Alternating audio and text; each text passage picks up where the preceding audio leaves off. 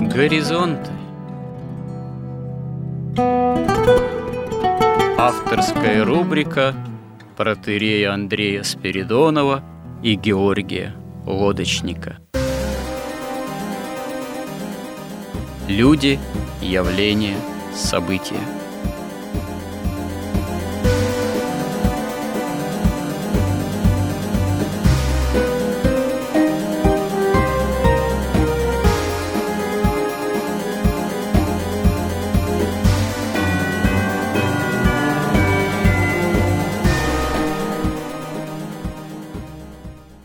Добрый день, уважаемые радиослушатели!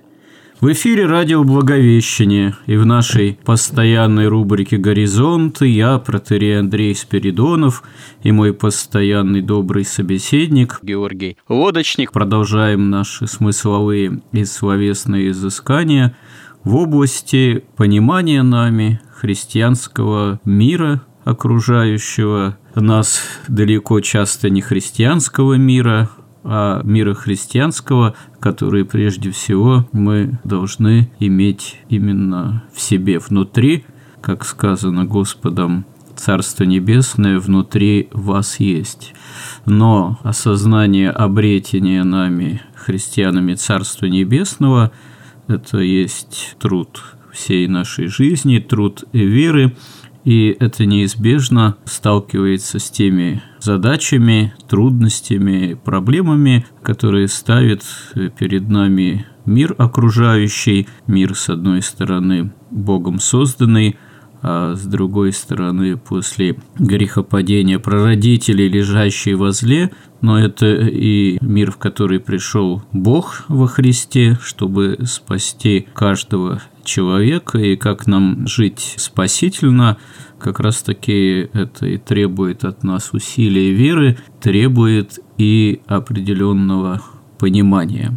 Мы стараемся опираться именно на библейское понимание истории, именно как на историю священную, потому что понять, что происходит с нами в современности, невозможно, не опираясь на историю именно с точки зрения христианской, историю как промысел Божий. Последний сюжет наших разговоров мы посвятили теме русофобии Запада. О русофобии мы говорили достаточно много и ранее, а в данном случае были вынуждены вернуться к этой теме, потому что, с одной стороны, очевидно, что Запад как таковой, современный Запад, там понятно, что это подразумевается Западная Европа, Соединенные Штаты Америки, англосаксы, так называемые, это есть западная цивилизация, которую в XIX веке наш великий русский философ Данилевский называл романо-германской, а нашу цивилизацию, Россию, которой принадлежит Россия, тот же Данилевский называл славянской цивилизацией. Почему в данном случае имеет значение Данилевский?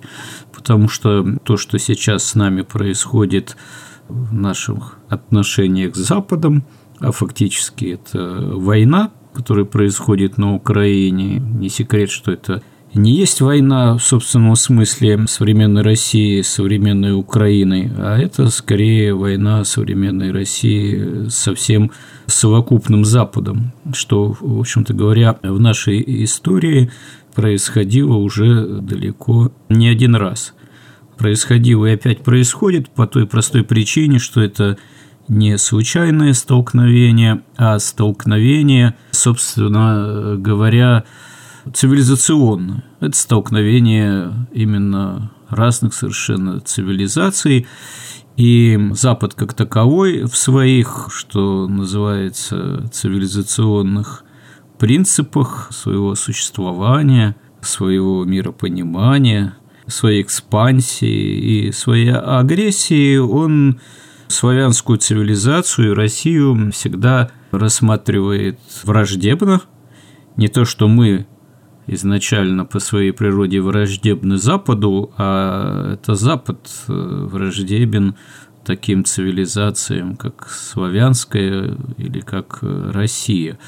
Корни этого, как мы в прошлый раз говорили, достаточно глубоко лежат. Это еще в определенной степени следствие ненависти Запада к такой восточной цивилизации, как Восточная Римская же империя, Восточная же, которую мы именуем Византией, которую, собственно говоря, Запад подвергал ограблению и которую, в общем-то, принес в конечном счете в жертву османскому завоеванию. И фактически Русь, Россия, когда стала наследницей Второго Рима, Византия стала Третьим Римом, то Запад легко эту ненависть ко Второму Риму переносит и на Третий.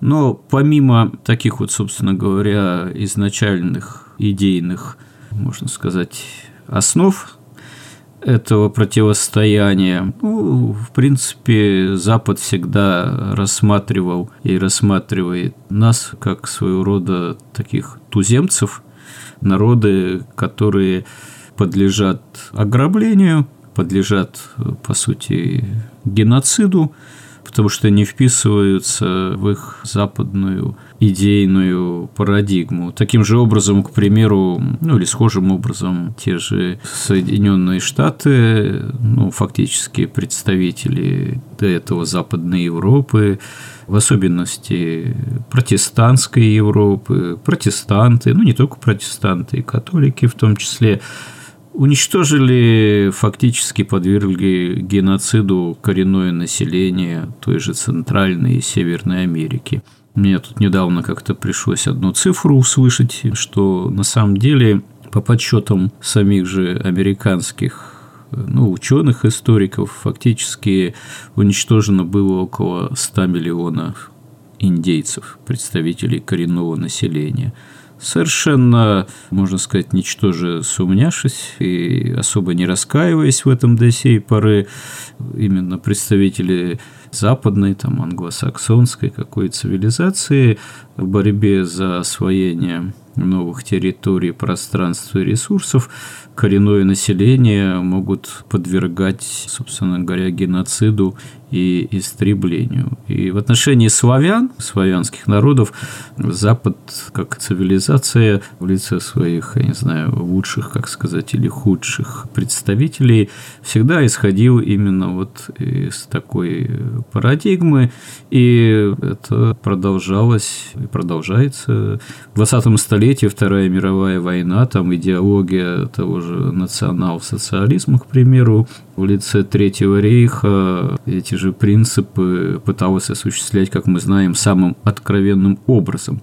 Поэтому продолжим этот разговор о своего рода русофобии Запада и западной цивилизации, но нас он интересовал не просто в ключе изначальных причин такого вот отношения Запада, западной цивилизации к русской цивилизации, а прежде всего нас интересовало то, что в советские времена называли низкопоклонничеством перед Западом, представителей русской, советской какой интеллигенции, и если пользоваться этой терминологией, прибегать к такому словоупотреблению, которое сейчас звучит несколько, может быть, комично и пародийно, но, вообще-то говоря, на самом деле ведь не секрет, что далеко не одно столетие русская аристократия, русское дворянство, русская интеллигенция почему-то испытывает в отношении Запада, западной цивилизации какой-то особый пиетет.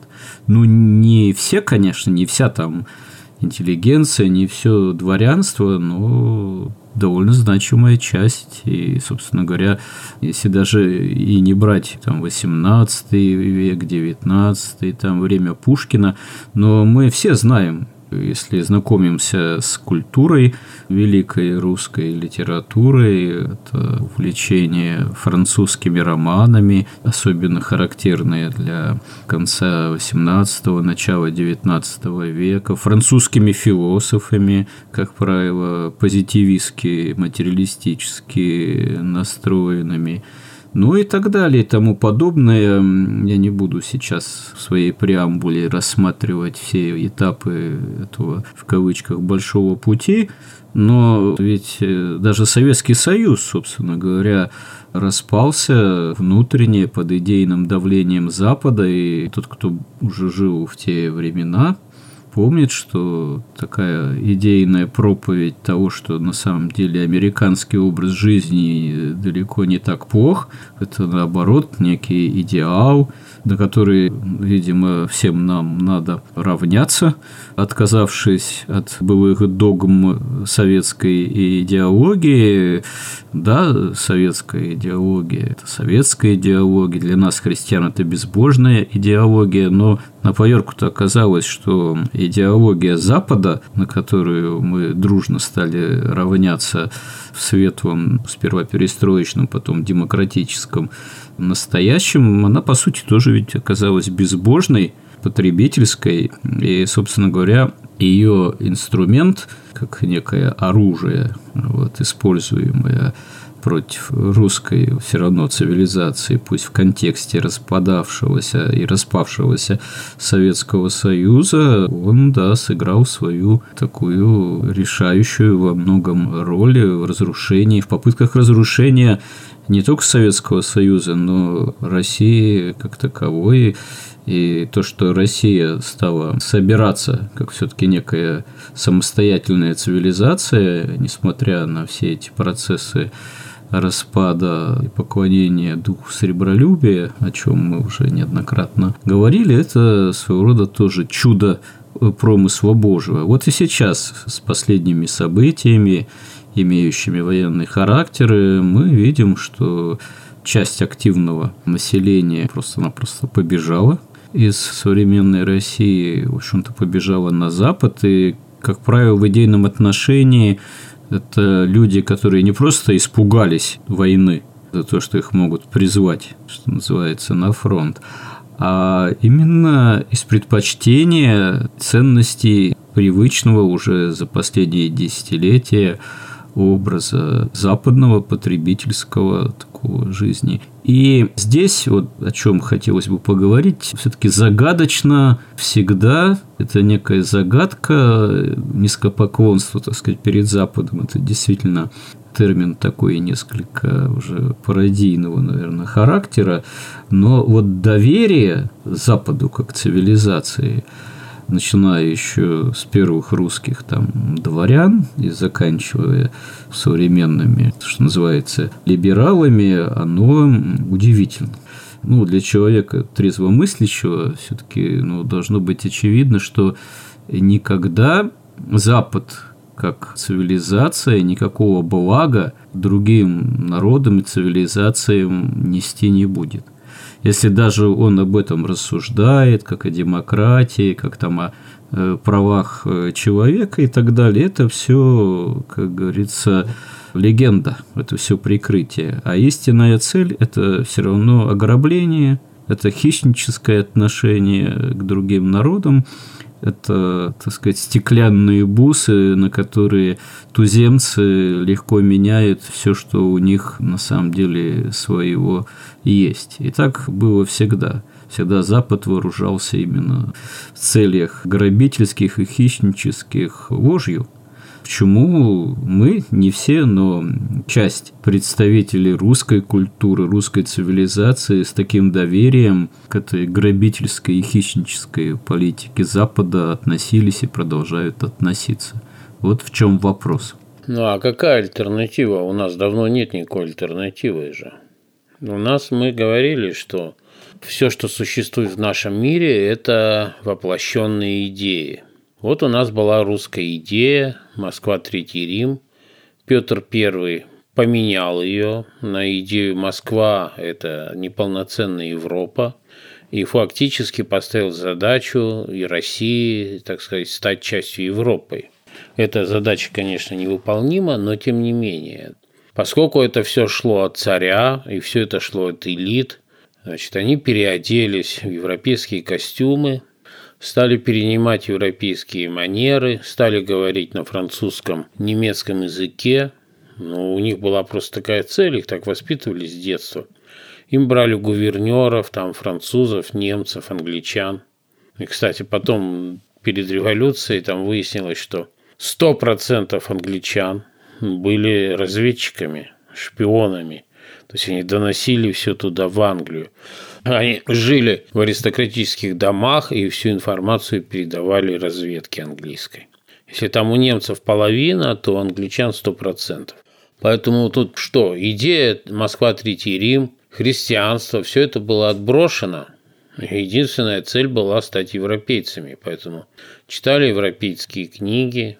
И какие тут, да даже я не знаю, что тут удивительного. Мало того, ведь дело же не в том, что это вот Запад. Дело в том, что Запад оказался слабым местом среди христианских народов. И вот эта иерархия тьмы, иерархия тайны беззакония, она просто сначала овладела Западом. Вот эти сетевые тайные структуры, каббалистические, масонские, там эзотерические, алхимические, разные такого типа, но все они сатанические, они сначала овладели Западом. И можно даже видеть, как это все происходило, все эти буржуазные революции. Мы сейчас видим, что опора как бы сатанистов, вообще всей вот этой мировой финансовой олигархии, это Амстердам, Лондон и Нью-Йорк. Потому что также первая революция буржуазная произошла в Голландии, но она была слишком мала и слаба. Потом в Англии.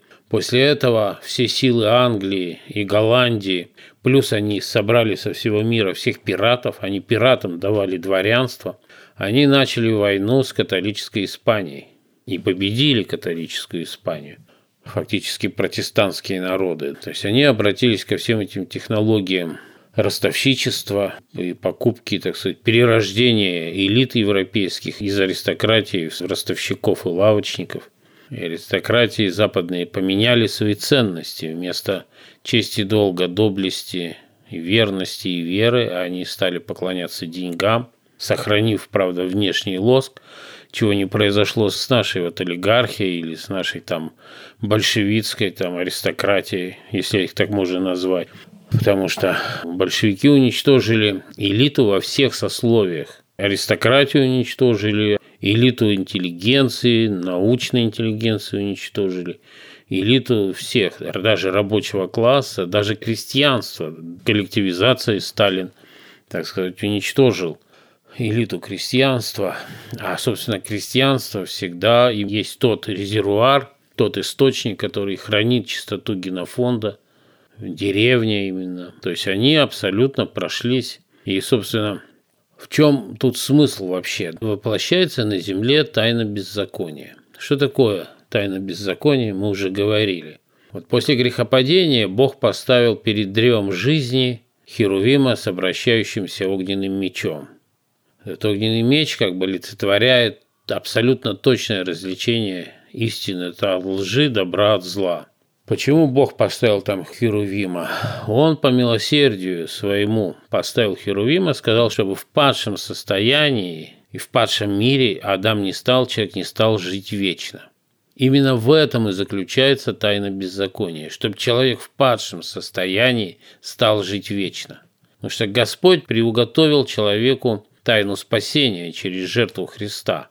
Ведь там уже Петр Первый еще мало того, что он поменял идею, он же очень сильно унизил церковь, он разрушил симфонию властей, он лишил церковь патриарха. Поэтому аристократия воспитывалась вот этими французскими и английскими гувернерами, а не русской церковью. Поэтому она и воспитывала эти идеалы, воспринимала. Она воспринимала эти теории оккультные, масонские, там, таро, вот эти, арканологию, каббалистику. Она это изучала, она не христианство изучала. Это же все блестящее, все же, понимаете, блестящее оно манит человека, у которого не развито духовное начало. А русская аристократия была отрезана от церкви. Какое-то меньшинство приходило все же к церкви, да. Вот как, например, Пушкин, как все славянофилы, они приходили в церковь, там черпали вот эту духовную энергию, и они черпали знания постижения истины, они формировали вот эти теории, которые проигнорированы были. Ни один монарх после Петра Первого так и не ввел обратно патриаршество, потому что они все были заражены этой идеей европейства, стать частью Европы. Вот и сейчас в этой войне наши власти, которые полностью усвоили вот эти западные принципы, а ведь это вот идея же тайны беззакония, это сатаническая идея. Ведь в чем она заключается, эта идея? В том, что если в светлой иерархии, в божественной, там высшие служат низшим, сильные служат слабым, то в сатанической иерархии слабые служат сильным и низшие служат высшим. То есть это как бы культ силы, культ выгоды. И вот наша вот эта современная олигархия, она полностью усвоила вот этот вот совершенно, как бы так сказать, уже самый не то что дикий капитализм, а в самом диком виде вот эти сатанические ценности. Что можно лгать, они пользуются только пиар-технологиями. Говорят с народом, но мы уже много раз вспоминали, как Греф сказал: да как же вы можете говорить народу правду? Есть наука такая, жизнь и каббала, она как бы говорит, что так нельзя управлять, говоря правду. Это все чисто сатанические вещи. У них все деньги на Западе. Они все эти 30 лет, все, что тут грабят русский народ, они все тащат на Запад.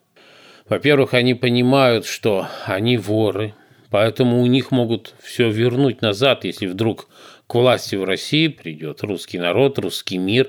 Поэтому у них мы видим, что приоритет номер один – это ни в коем случае не дать возродиться русскому миру, не дать возродиться русской культуре, русской государственности.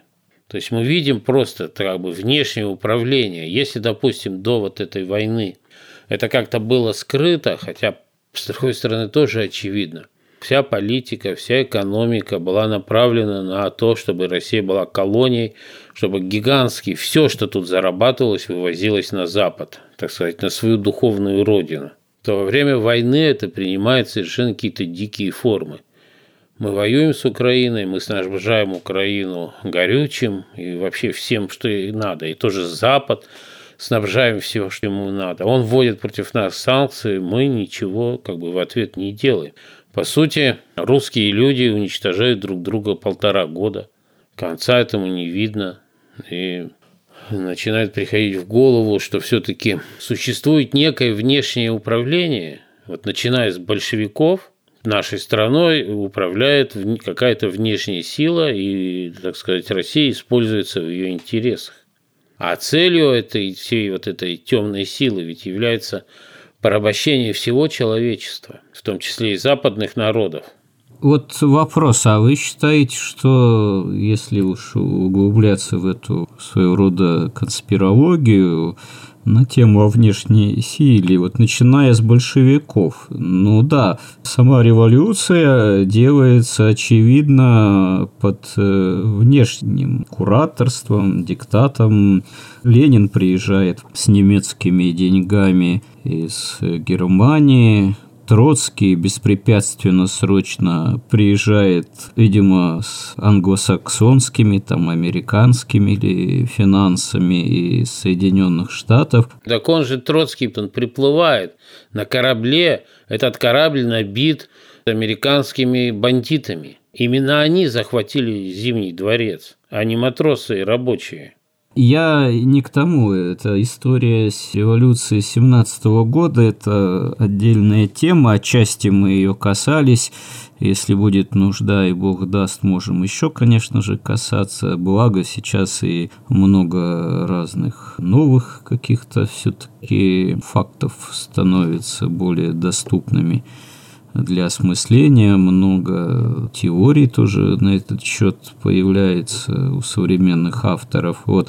Я про внешнее управление в дальнейшем. Вот если, допустим, в 1917 году те же большевики, но они-то были западники в основном, это очевидно, они были подчинены этому внешнему управлению, но в дальнейшем-то много чего происходит, что заставляет думать, что потом из-под этого внешнего управления все-таки они, некоторые представители этой большевистской, я не знаю, как сказать, шайки, выбиваются. Тот же товарищ Сталин, ну, как-то сомнительно, наверное, чтобы он оставался под этим внешним управлением. Скорее, он вынужден был все-таки какой-то, чтобы самому уцелеть и Советскому Союзу, вот, новоявленному, уцелеть, вести достаточно самостоятельную политику.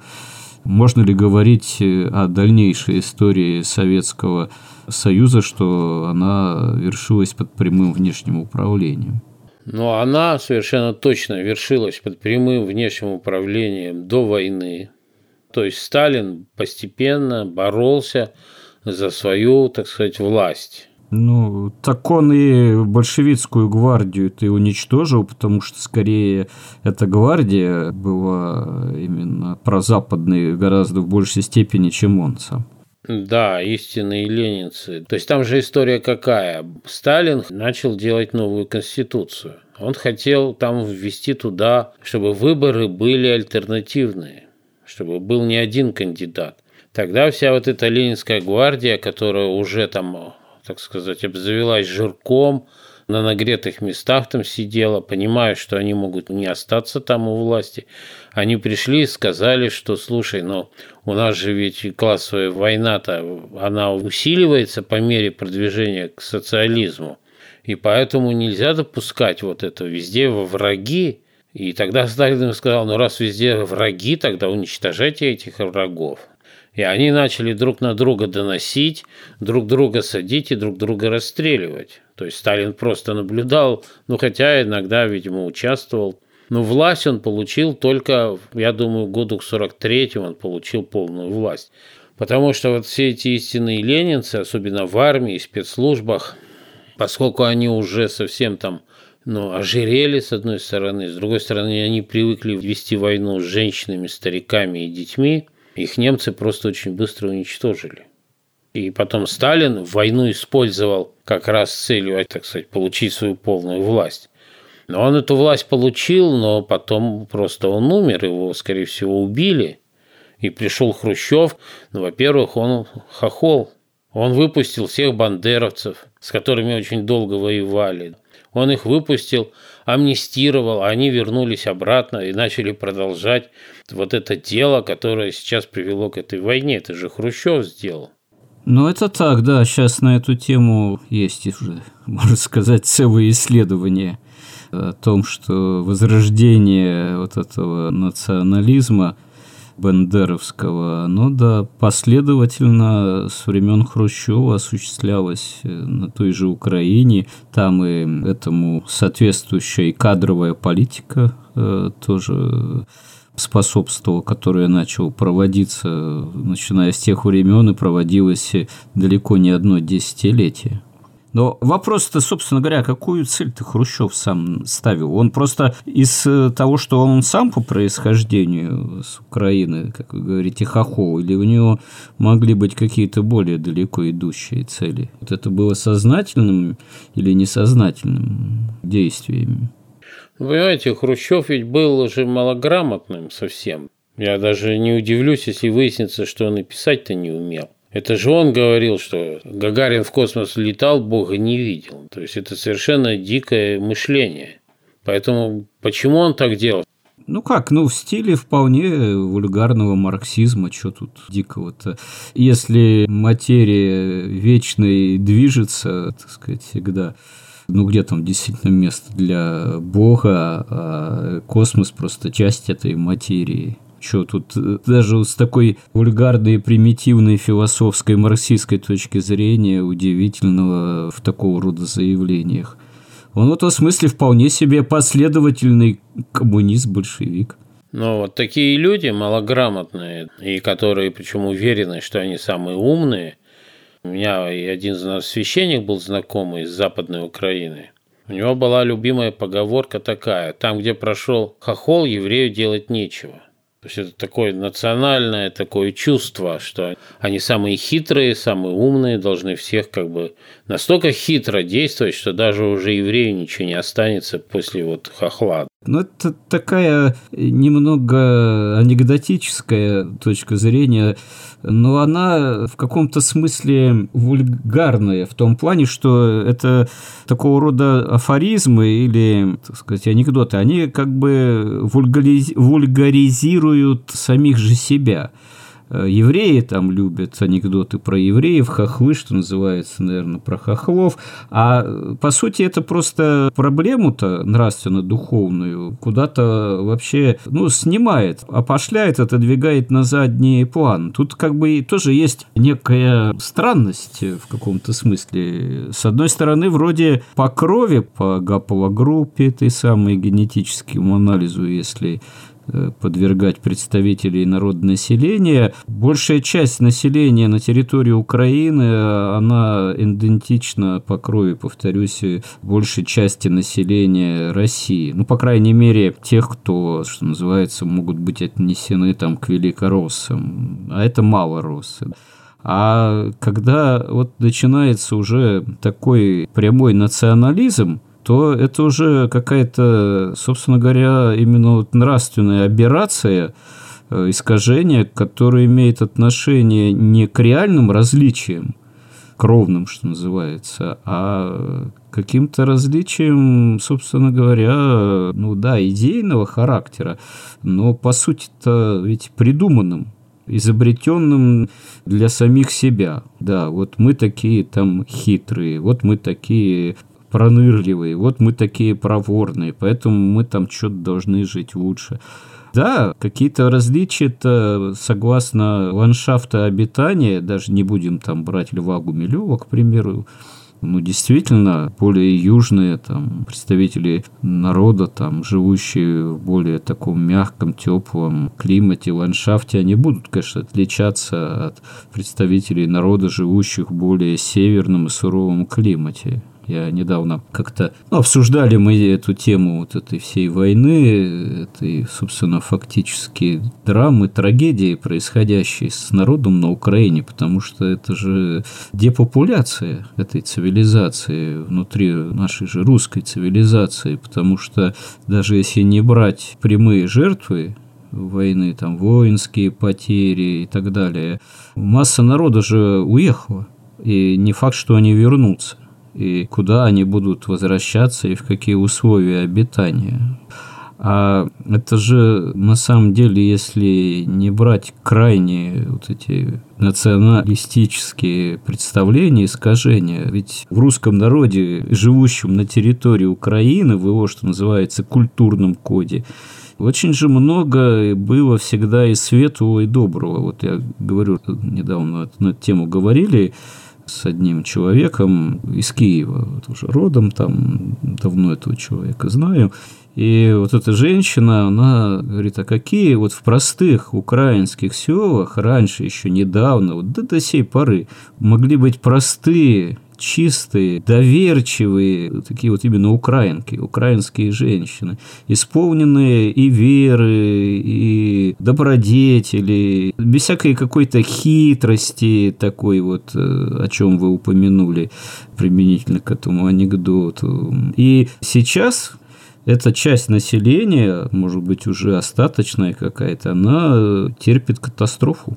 Это вообще все рискует уйти, исчезнуть, быть подавленным еще и всеми этими событиями, разоренным. Это под угрозой сам культурный код того, что можно назвать прошлым Малороссией. Этой Малороссии уже может и не стать, и не быть. Ну, наверное, это одна из задач вообще этой войны. Видимо, да. И это действительно большая беда, бедствие целое. Это бедствие не только для людей, проживающих на той территории, это вообще бедствие для всей русской цивилизации, беда. Разумеется, вот у нас уже бедствия начались в Белгородской области, это только начало можно считать. Я говорю про Западную Украину, я говорю про Хрущева, что вот такие люди малограмотные, и одновременно мнящие себя самыми хитрыми и самыми умными, это абсолютно идеальный объект для манипуляции. вот этих темных сетевых структур. Поэтому нельзя понять, он понимал, что делает или не понимал, но то, что им уже управляли вот эти темные силы, которые на время, на эти 8 лет, там, 10 лет сталинской власти как-то затаились, но они же и выдвинули этого Хрущева. Они и управляли им.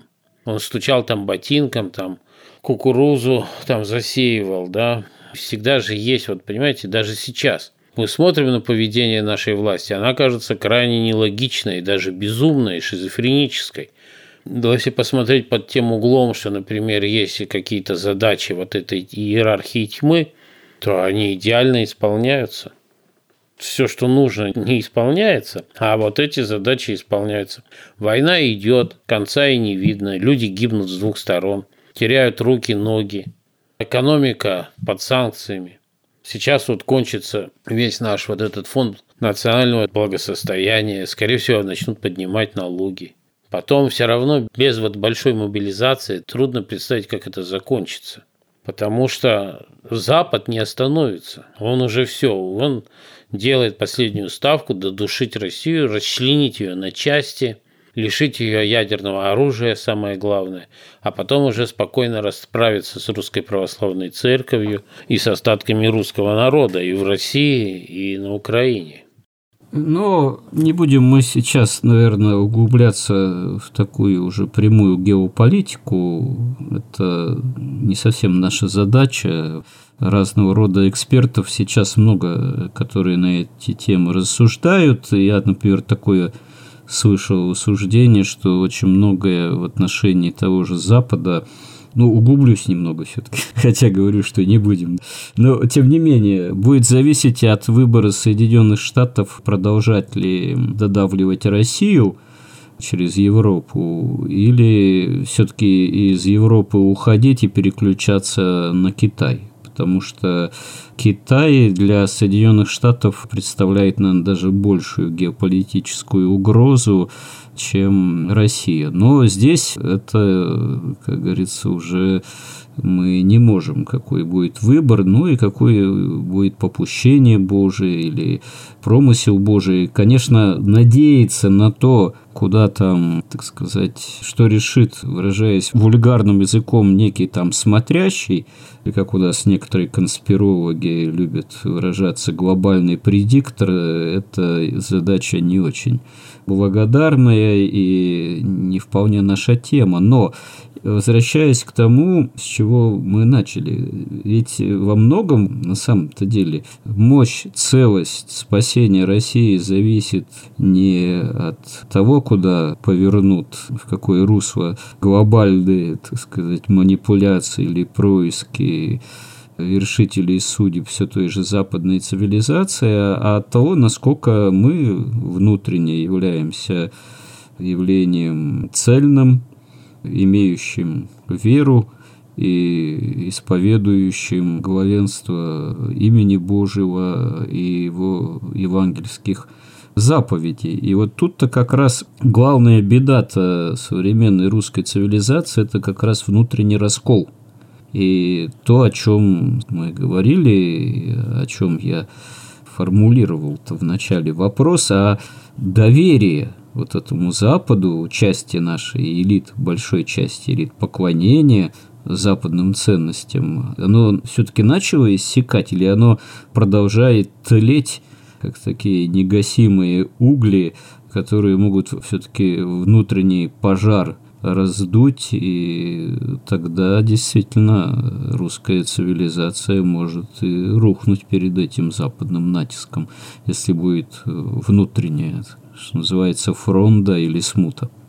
Понимаете, чтобы противостоять вот этому преклонению перед Западом, нужно иметь какую-то альтернативу. Альтернатива – это христианство, это Византия, это Третий Рим, это миссия удерживающего теперь. Совершенно ясно, что наши власти, наша элита, они абсолютно далеки от этого.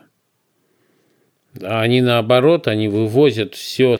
Ведь вот все вице-премьеры, и, по крайней мере, большинство вице-премьеров, они отслужили свой срок в правительстве и уезжают жить на Запад. В Израиль, в Америку, в Европу. Майами, Флорида, что там еще по списку. Да, для них это просто миссия. Миссия, так сказать, выполнили миссию, заработали себе, так сказать, на будущее для своих детей и уехали на Запад. Они вообще не мыслят жизни тут. Георгий, об этом все давно знают, и об этом мы тоже уже говорили не один раз. Ну, а что меняется-то? Васька слушает, доест, а потом переезжает, да, в ту же Флориду и ест уже там. Не хуже, а может даже и лучше. Да, пока ничего не меняется, и даже пока война, не в силах ничего изменить. Вот я не вижу никаких изменений. Мы все видим только одно, что наша власть пытается каким-то образом договориться и все вернуть на круги своя. Фактически элита пытается усидеть на двух стульях и изображать некий державный патриотизм, и не теряют надежды какой-то все-таки статус-кво в отношениях личный, по крайней мере, видимо, с Западом тоже удержать, так сказать. Или новый, может быть, надеются сформулировать или сформировать. Но боюсь, что эта надежда-то достаточно тщетная все-таки. Вся история отношений с Западом показывает, что сами по себе для Запада эти элиты, они никакой ценности не представляют. Их всегда... можно кинуть, выражаясь современным вульгарным языком, оставить там на растерзание, или еще и вдобавок экспроприировать капиталы их же. Конечно, они самые презираемые, конечно, в том числе на Западе. Дело в том, что вот США, они никак не решат оставить Россию в этом недобитом состоянии и перейти на Китай. Во-первых, потому что им гораздо легче управляться с Китаем, когда Россия будет уже под ними. И лишена ядерного оружия, полностью субъектности. Тогда они останутся один на один с Китаем. Пока у России есть ядерное оружие, и она пытается проводить свою политику, им намного тяжелее с Китаем будет воевать. Но самое главное, я хочу сказать, самое главное, ведь они же это люди, которые занимаются воплощением тайны беззакония. Для них главный враг – это русская православная церковь, защищенная ядерным оружием. Им надо вот устранить вот это препятствие, устранить саму вероятность, что возникнет, возродится удерживающий. Мысль-то абсолютно верная, но только если продолжать все-таки некоторые геополитические изыскания – трудно представить, а как можно Россию все-таки лишить ядерного оружия, победить ее полностью обычным оружием, но ведь в доктрине нашей же военно-политической говорится, что если будет возникать прямая угроза для целостности существования самого нашего государства, Россия применит ядерное оружие. Но применение в качестве защиты ядерного оружия означает глобальную ядерную войну, после чего вряд ли вообще в том состоянии, каком есть, там современные цивилизации, что западные, что восточные, вообще продолжат свое бытие. Там уже не надо будет никого в плане ядерного оружия разоружать. Там, как говорится, следующая война будет с дубинками в таком случае. Да нет, но они же не хотят ядерной войны. Вот у нас был Ельцин, он развалил СССР, то есть развалил империю. Ну, так тогда-то вот и надо было Западу лишать Россию ядерного оружия. Кстати же, Украину-то они лишили ядерного оружия при распаде Союза. Вот тогда у них не получилось, но они вели к этому дело. Но пришел Путин, посадил Ходорковского и начал, так сказать, восстанавливать государственность. Да. Но в таком случае они, видимо, должны надеяться повторить историю с развалом Советского Союза, но тогда должна Россия развалиться сама, и при таком же развале, подобном тому, какой произошел в 1991 году с Советской империей, тогда только можно будет ставить вопрос о лишении там уже не России, а неких ее фрагментов ядерного оружия. Ну да, видимо, они такой надеждой себя тешат, но это все-таки сценарий, если не фантастичный, но все-таки, ну, утопичный все-таки несколько с их стороны. Ну, кто мог предположить еще за год, что СССР распадется? И это не само собой произошло, а это предали элиты, вопреки желанию народов. Ну, это верно. Поэтому сейчас они открыто, они даже не скрывают, они пишут об этом открыто. Они делают ставку на то, что вот этот режим сопротивления их власти в России рухнет, установится опять второй такой Ельцин 2.0, который уже развалит Россию и скажет, что это мечта была всех народов России. И у нас будет новый день, не 12 июня, как говорят, день национального позора, да, будет другой день национального позора, когда мы добровольно освободимся от всех вообще республик, от Урала и Сибири, и останемся в границах царства Ивана Грозного. Ну, я думаю, что это вообще не то чтобы отдельная тема, опять же, это не совсем наша тема, все-таки мы... Да, такой экскурс, говоря о западной русофобии и низкопоклонстве наших элит перед Западом, ну, были вынуждены совершить. Совершенно верно, что, ну, тут, наверное, мы повторимся, мы это не в одной передаче уже констатировали, постулировали, что дело даже не в том, что нас может только чудо Божие спасти. Нас, кстати говоря, иногда наши слушатели так осторожно, ну, не то чтобы упрекают, говорят, ну, вы вот на эти темы говорите, и, ну, получается-то, что все плохо, все безнадежно. Нет, не безнадежно, потому что с нами Бог. Но дело даже не в чуде Божьем, необходимости этого чуда, а в том, что все-таки нам, как народу, надо начать вразумляться в отношении того, что является главным стержневым смыслом бытия русской цивилизации. Это все-таки, повторюсь, имя Божие, евангельские заповеди, и если мы хотим уцелеть, мы должны для себя... в той или иной степени, я тоже повторюсь, но не нужно всех там загонять декларативно в храм, но более чем желательно, чтобы все-таки общество было наше ориентировано уже не на эти паршивые, по сути, западные ценности общества развитого потребления, которые влекут всю нашу цивилизацию в погибель, а постепенное возвращение именно к ценностям христианским и евангельским, и общество должно было бы тогда быть более ориентировано именно на эти, что называется, ценности, на именно христианскую идею, христианскую именно идеологию. Ну, о чем мы, собственно говоря, и говорим уже на протяжении не одного сюжета наших горизонтов, но как и что еще должно произойти, чтобы в этом смысле мы начали более серьезным образом в этом всем вразумляться, ну, наверное, один Бог знает. Мне кажется, что весь духовный смысл этой войны с нашей стороны, со стороны христиан, заключается в том, что Господь хочет не оставить России, так сказать, выбора. То есть, что единственное спасение – только возвращение к христианству и к монархии, что иначе просто погибель. И чем позднее мы это поймем, тем через большую разруху и через большие испытания нам придется пройти. Ну, безусловно.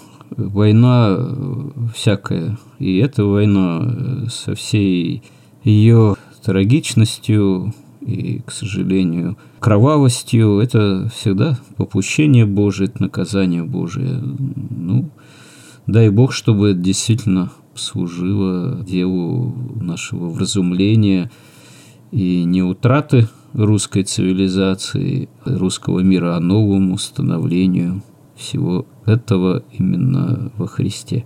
Ну что ж, наше эфирное время применительно к данному сюжету подошло к концу. С Божьей помощью будем надеяться, что продолжим в следующих сюжетах. Благодарим всех, кому интересно это все, кто с нами и кто нас всячески поддерживает. И храни всех Господь. Горизонт на радио Благовещение.